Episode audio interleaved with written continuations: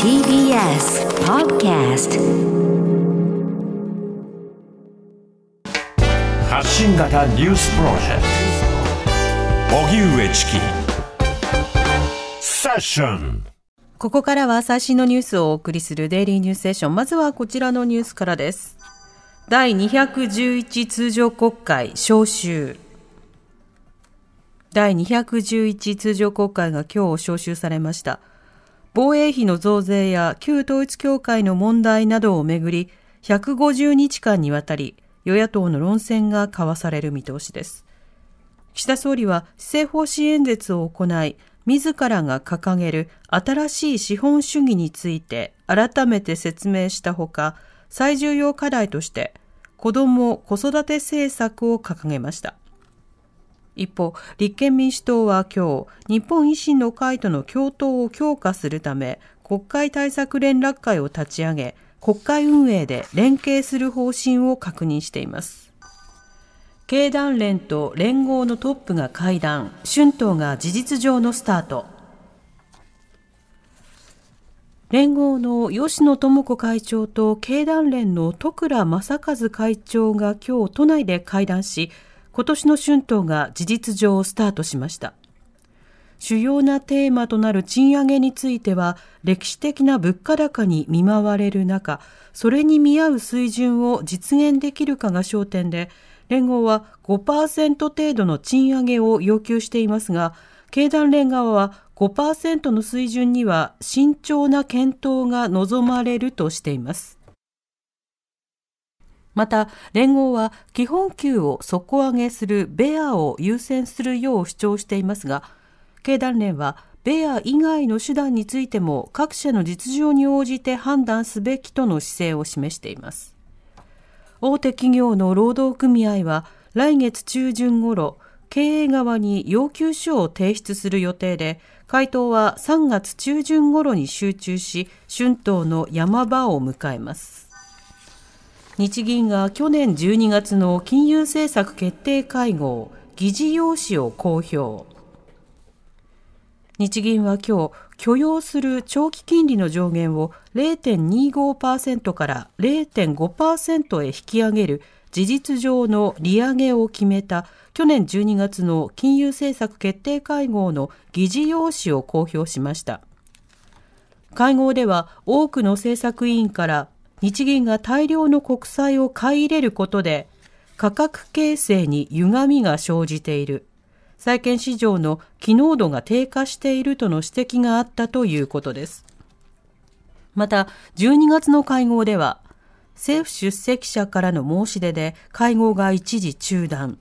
再開後、内閣府の出席者から政策の趣旨について、対外的に丁寧に説明することが重要だという趣旨が、指摘が出されました。中断は日銀が気候変動対応で資金供給策の導入方針を決めた2021年6月の会合以来となります。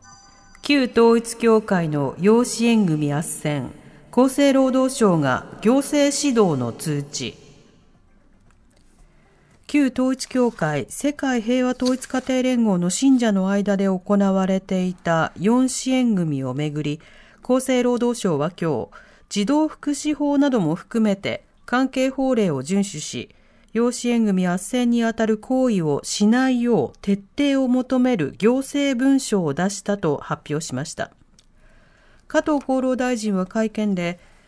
教団が発行している冊子の中に斡旋を疑わせる内容が確認されたとして、収集した情報を捜査当局に提供するとともに、関係機関とも連携し、引き続き調査を進めるとしています。厚労省は去年11月から12月に養子縁組の実態把握のため、教団側に質問書を2回送付し、12月には法令遵守を求める行政指導の文書を送っていて、今回が2回目となります。ウクライナへの戦車供与、フランスは可能性は排除せず、第二次世界大戦後にフランスとドイツが和解を進める礎となったエリゼ条約締結60年を記念する式典が22日パリで開かれ、両首脳が会見を開きました。会見で、ウクライナが求めているドイツ製の戦車、レオパルト2を供与するか問われたショルツ首相は、今までの武器の供与と同様に、アメリカやフランス、EU の国々と意見調整して決断すると述べるにとどまりました。一方、マクロン大統領はフランスの戦車、ルクレールについて供与する可能性は排除しないとしています。ただし、条件として事態の悪化につながらないことや、フランスの安全が脅かされないことなどを挙げ、こちらもドイツなど同盟国との調整が必要だとしています。ロス近郊での銃撃事件、逃走していた容疑者の男が死亡。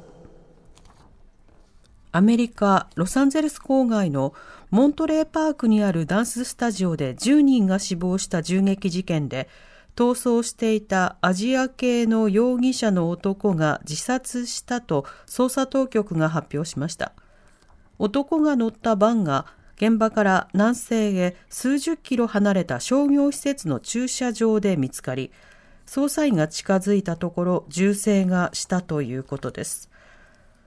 当局によりますと男はアジア系の72歳で犯行の動機は明らかにされていませんが車内からは事件に関係する複数のものが見つかったということです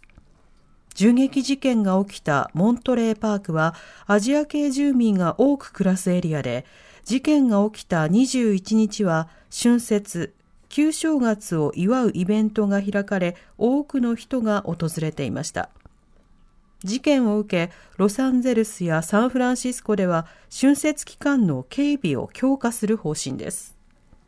おしまいに株価と為替の動きです。今日の東京株式市場日経平均株価終値は先週末より352円ほど高い26,906円4銭でした。一方、東京外国為替市場円相場午後4時現在、1ドル130円8銭から11銭で取引されています。以上、デイリーニュースセッションでした。この後は交通情報、天気予報に続いて特集メインセッションです。TBS ラジオ荻上チキ